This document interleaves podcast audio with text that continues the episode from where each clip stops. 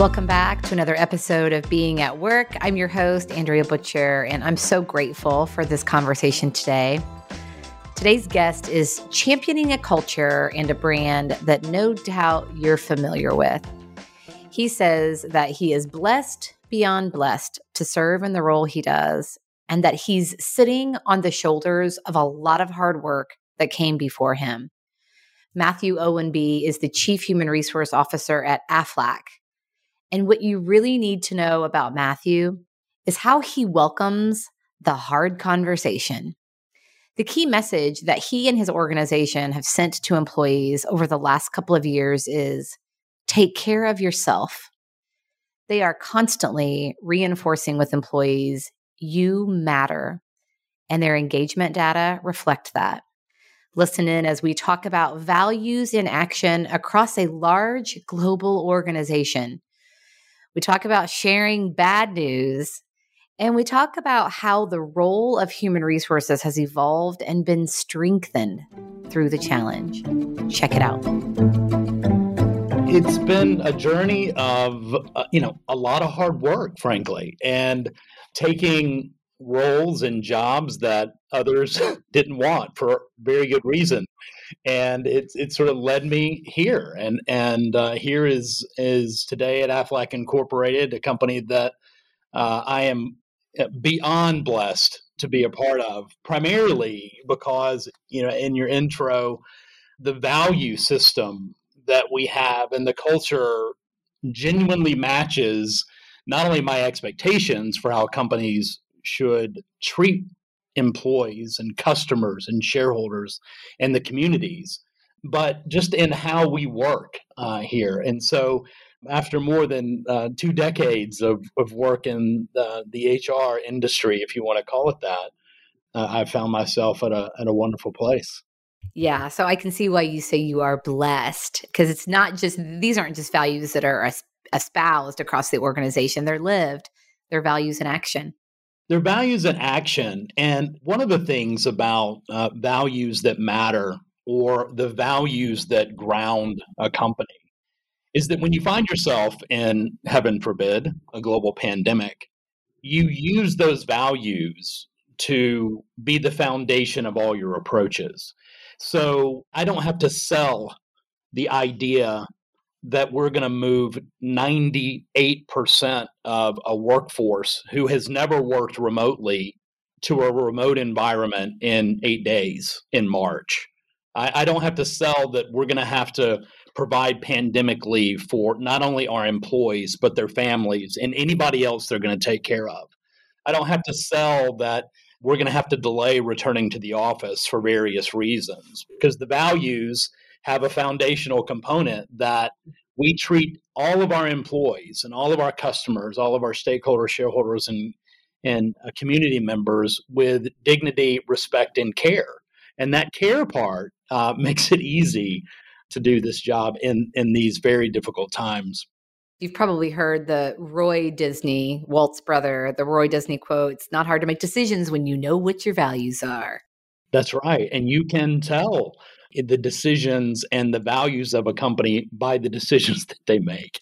It's one thing to talk about values, but your decisions really can be reversed so you can see what you really value as a company, as a culture.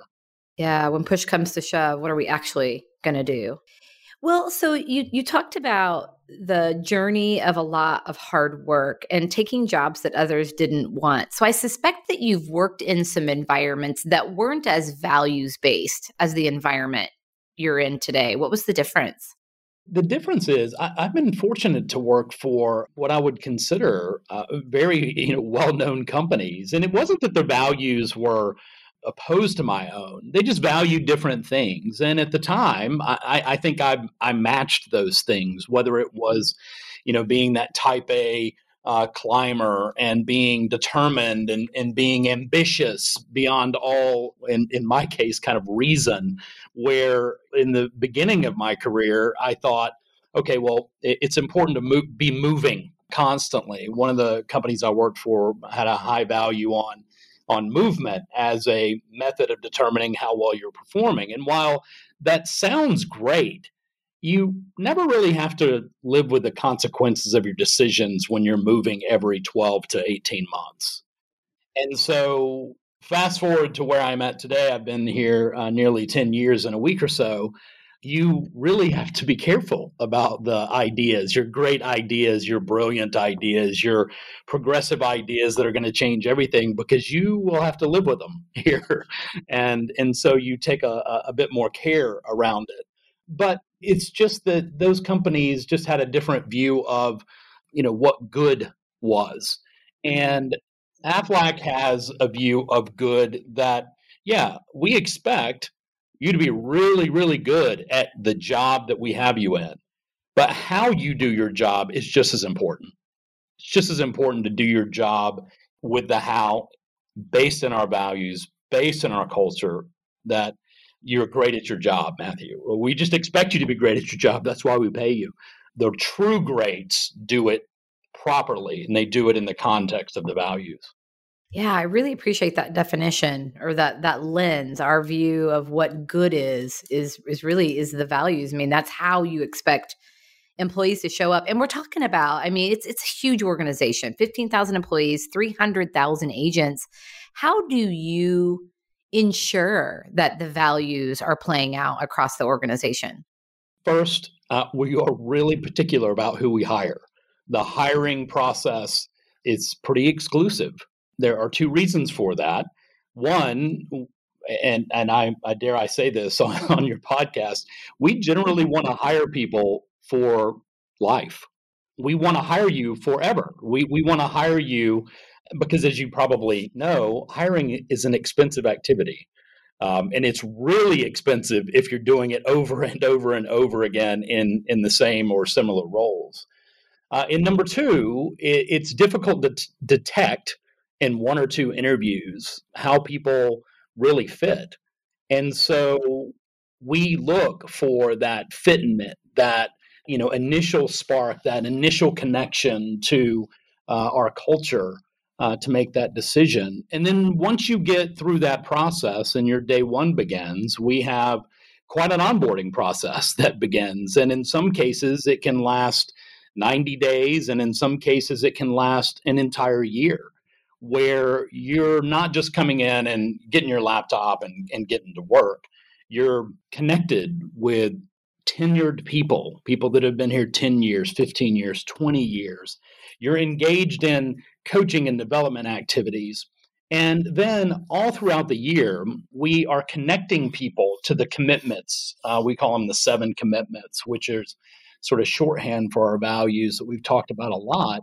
And so it's just this perpetual reinforcement of what matters to us. And it builds that muscle memory, if you will, that sort of your initial reaction is in the context of these commitments and the values when they are ingrained and reinforced over time.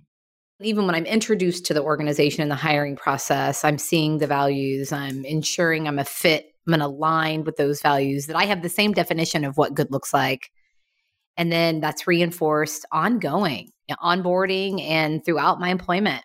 That's right. Yeah, and I, I am really struck by we want to hire you for life. I mean that there's such a commitment in that. You know, it's and it's, it's so interesting to hear you say that because I hear a lot of HR leaders today recognize that the propensity for short term employment, like the gig in the gig economy, and have even heard a lot of HR leaders recently say, like, well, you know, we really don't really don't care how long people are here as long as they're adding value while they're here and we're able to make an impact. And so it's a very different mindset that you want to hire people for life. Well, we want to hire people for life for a variety of reasons. That I mentioned the expense component, but recall that we, we are really in the business of promises. And you know, an insurance contract in our case is essentially a promise on a piece of paper. Well, a human makes that promise come to life, and and so there's this trust that that has to occur, and trust is built over time, usually long periods of time. Uh, and so it's not good for our customers. It's definitely not good for our shareholders to have uh, people kind of running in and out of the business. Uh, that's just not and then you get into the practicality of it. It's not an effective operations model. You can't really plan very well for it. and it's extraordinarily disruptive. You're right. That agent customer relationship is so critical, isn't it? I mean, that's what it's all about is that relationship and that the trust within that relationship and those are lifetime relationships. That's right. And so if you're if you're a sales agent um, working on behalf of the company, the last thing you want to hear is that your company contact is in perpetual change. Right. That's not that's not going to give you the confidence that you need. It's really the kind of the last thing you need to to be worried about as an agent knocking on doors, making those calls. Well, I wonder if the headquarters staff is going to be the same as it was last week. I wonder if I'm going to be able to rely on on these people to deliver what I'm essentially promising to deliver on for them. So there's some real practical elements to it. But when you think about what we're trying to accomplish, we believe that part of our jobs as the management team is to have a perpetual corporation. And so the longer we can keep people here, the more likely you are to achieve that goal. I love it. And I and I hear your values in that as well not surprisingly, if everything comes back to that, doesn't it? It really does, and you know, it, it's it's as simple as you know we opened it up with communication. Well, if you think about relationships, you think about trust, you think about promises. A lot of that is foundational to good communication. It's responding when you get uh, a request immediately, even if you don't know the answer, and it's driving that that trust, that reinforcement of I'm here for you. I may not know the answer. In fact, a lot of times I personally do not, but I'll bet you I can find somebody that does. Yeah, I know. I know. With the first time we talked, you talked a lot about communication transparency. Share share with the listeners like why that's so important to you. And I know you have this little mantra that I so love. Our CEO is an extraordinarily transparent person. And uh, very early on in my uh, tenure here, he would he would often and still does today. He still says that you know bad news does not get better with time, Matthew. So if you have bad news, even though you think it may make me react, you should share it with me. Don't wait for the right moment. Don't try and predict what mood I may be in or what what position I'm in. If you have something urgent or you have some bad news, I need to know it quickly so we can figure out how to solve it. So we can figure out how to limit its impact to the corporation and to our people. Um, and what that does is it's, it, it says more broadly that it's okay to tell me the things that you may not want me to hear right? It, it, it that's in a in another way of reinforcing this trust that we're really driving for from that employee employer relationship all the way to the top of the the organization. And there's no penalty for sharing bad news. That's so good. We're hearing a lot about psychological safety and listening to you. It just makes me think it is a psychologically safe environment for me to bring whatever it is that I'm seeing and experiencing across the business.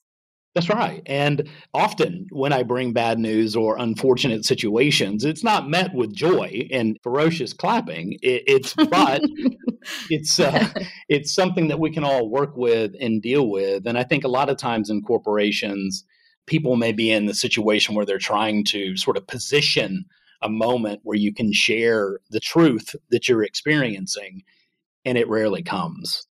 Well, and I think too for leaders at your level, at the C level, I mean, you need boots on the ground. You're you're not going to have visibility to all of the stuff that's going on. And so it's important that you seek feedback and understanding because uh, there's just it's not possible for you to be everywhere and see it all.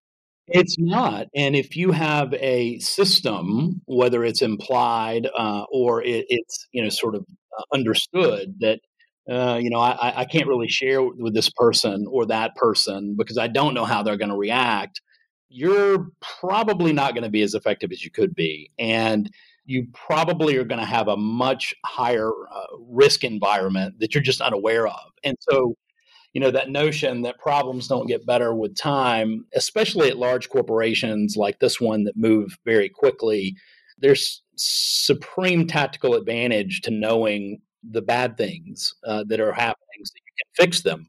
Uh, particularly in, in an environment where you know the operations are constrained by a global pandemic. You know, I, I like to credit the our our effectiveness in being a remote environment with the fact that we had and have such a strong uh, reinforcing culture. I worry, frankly, long term, not only about this company, but everyone's companies, what is going to be the net impact of this remote environment on your culture? Um, and as much as you and, and I and others try to be virtually visible, is that replacement for those physical interactions? I don't know. I suspect there'll be research done on it for years. But imagine that environment that I described that didn't have a strong culture and they were left with no other choice but to send people out that may not have that commitment to the company, that may not have those relationships, that psychological safety you mentioned, those communication systems, the the infrastructure that you need to communicate is even more important when you're remote. And so I just wonder how companies have done it. Well, and I know that that has been top of mind for you, you know, as as you have this focus right now on the employee experience and engagement and developing the workforce of the future. And so so tell us how are you approaching that? And what have you learned as you've been doing that in this really fortunate way, in, in a lot of cases, the virtual environment has given us the ability to, you know, almost in a Star Trek, uh, Star Wars futuristic way, to sort of beam live in time um, people that you wouldn't normally see in the organizations. It's actually very it's it's much easier for me to to tell our CEO, hey, can you jump on this call for five minutes and tell these folks that you appreciate them, uh, or have our general counsel or our president of the U.S. Teresa White come in and and spend five or ten minutes. Much much easier now, simply because it's you're a click away. Uh, rather than some of the logistics. So we have really, really levered where we can um, these virtual tools to make sure that the leadership that that c-suite the executive management team is visible perhaps in ways that no one ever expected. It is not uncommon for our ceo to join a new employee orientation these days live. That's not uncommon. Now that was pretty uncommon a couple of years ago because physically he would have to move his schedule and and go to a place and now we can just sort of live stream him in. Yeah, so the accessibility advantage, you're you sounds like you're really leveraging that. We are, and and we're taking every opportunity. You know, basically, it, it, we were already sort of a high transparency and communication from the top organization, and where we had, for example, two or three in-person meetings every month we just turned those into virtual events and and just double down on all those activities yeah. And what are the what are the key messages that you've shared over the last couple of years during this challenging time? Gosh, they they have been primarily take care of yourselves. Take care of yourself so you can take care of the business. And we are here. The company is stable. We will survive this together. Do not, especially as leaders, do not let a, a week go by where you haven't checked in with one of your direct reports that may be working virtually. You have no idea what's happening with them. Uh, you don't know what's happening in their families. There, sh- there really shouldn't be a day, frankly, where you're not checking in with a teammate virtually or by phone, just saying, "Hey, how are you doing?" And so we've just reinforced this idea that you matter, and we are here for you, and th- this company will persist through this pandemic. And how how has that been received by team members?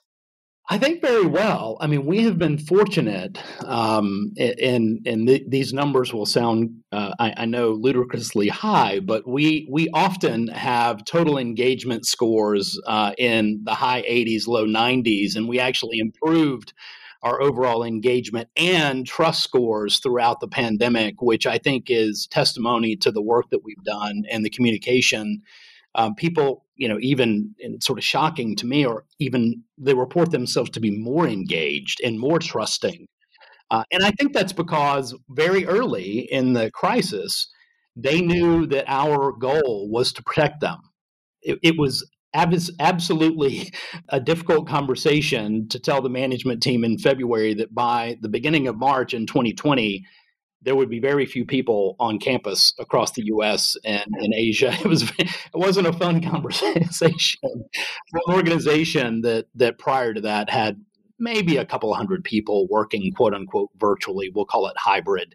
Um, to move uh, that many people off campus was a pretty big leap of faith. Yeah, I can imagine. And the logistics involved in that as well.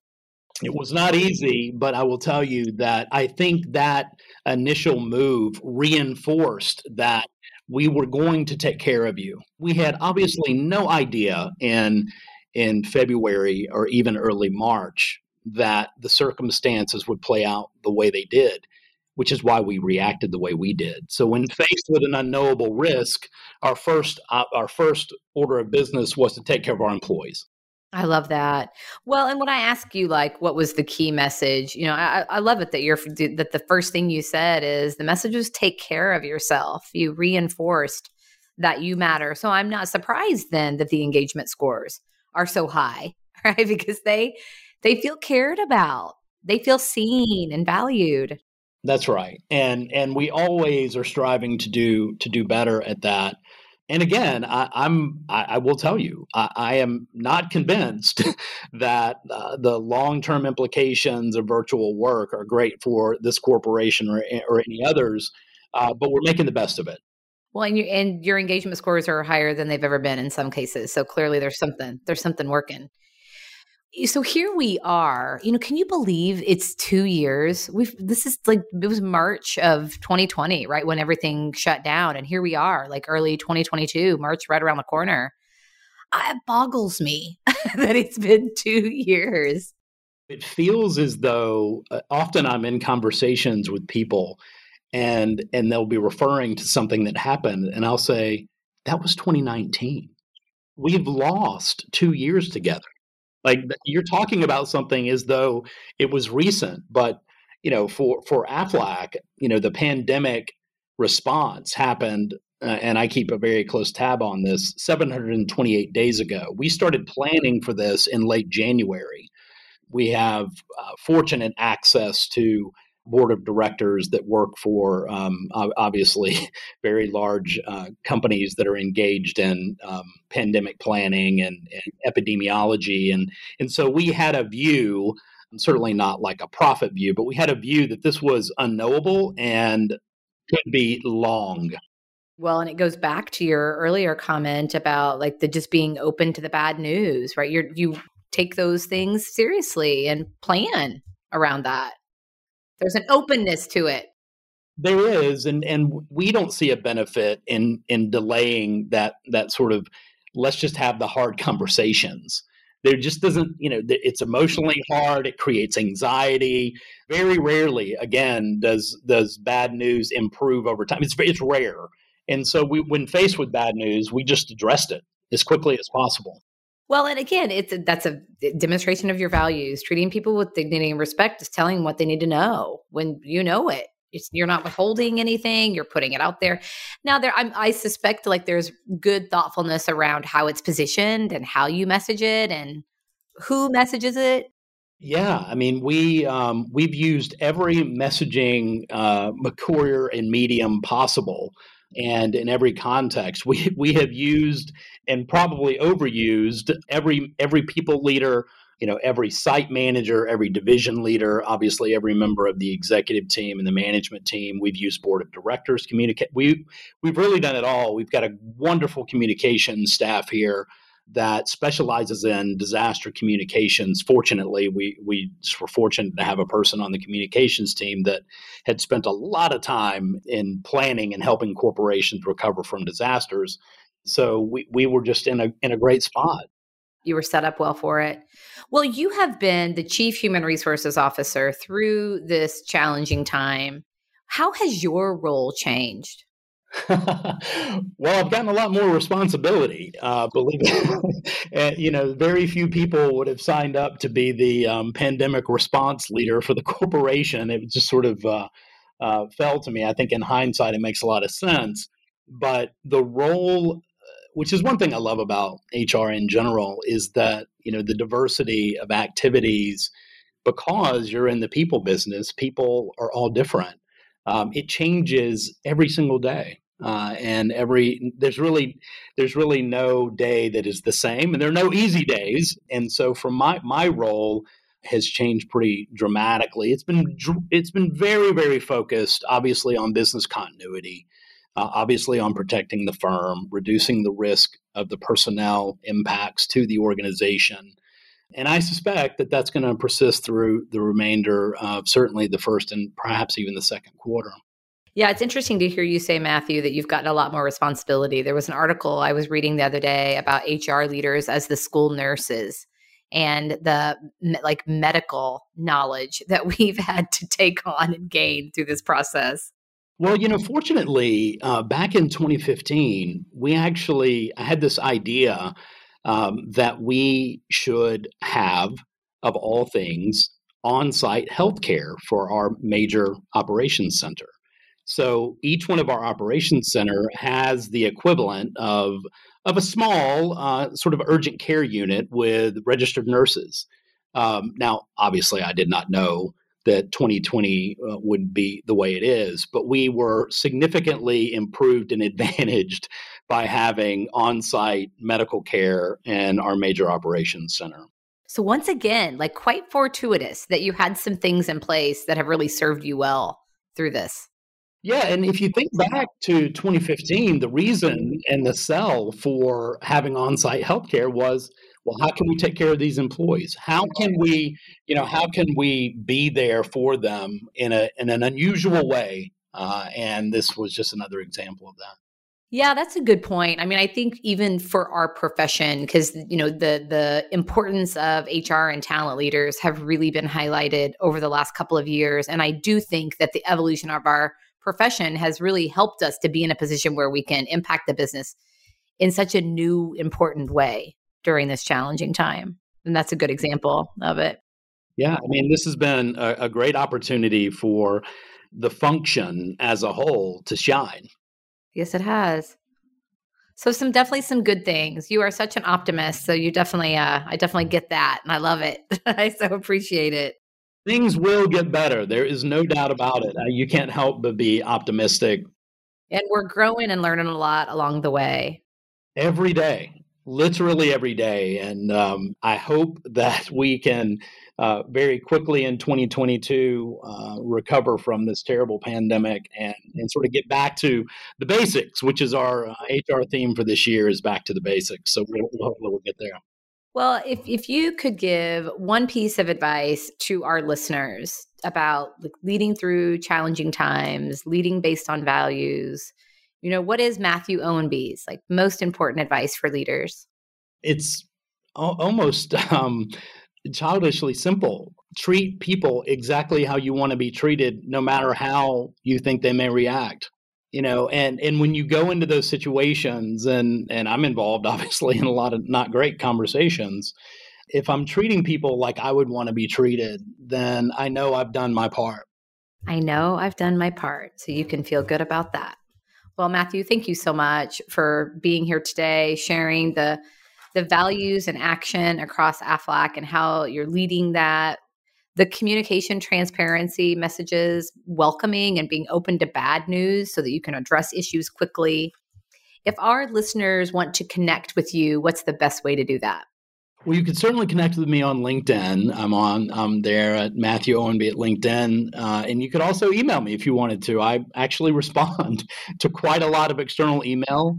Um, if you wouldn't mind, I'll provide my address. And that would to know More, I'll be, I'll yeah, be that says a lot about your communication transparency and your level of openness. You know, in addition to my normal job, I get uh, quite a lot of emails from employees that uh, I've either met or haven't met from all over the world all the time, and I try and respond to all of them very quickly. But if you'd like to respond or interact with me, you can reach me at uh, M, as in Matthew, O and B O W E N B Y at aflac.com. Wonderful. Matthew, thank you. Thank you for the work that you're doing. Thank you for modeling the way and providing such a powerful example that we can all learn from. You're such a great leader doing such great such great work. Thank you for having me and I appreciate the opportunity to share our story. Thank you for joining us for this episode. Please subscribe wherever you listen to your podcast to never miss a being at work story.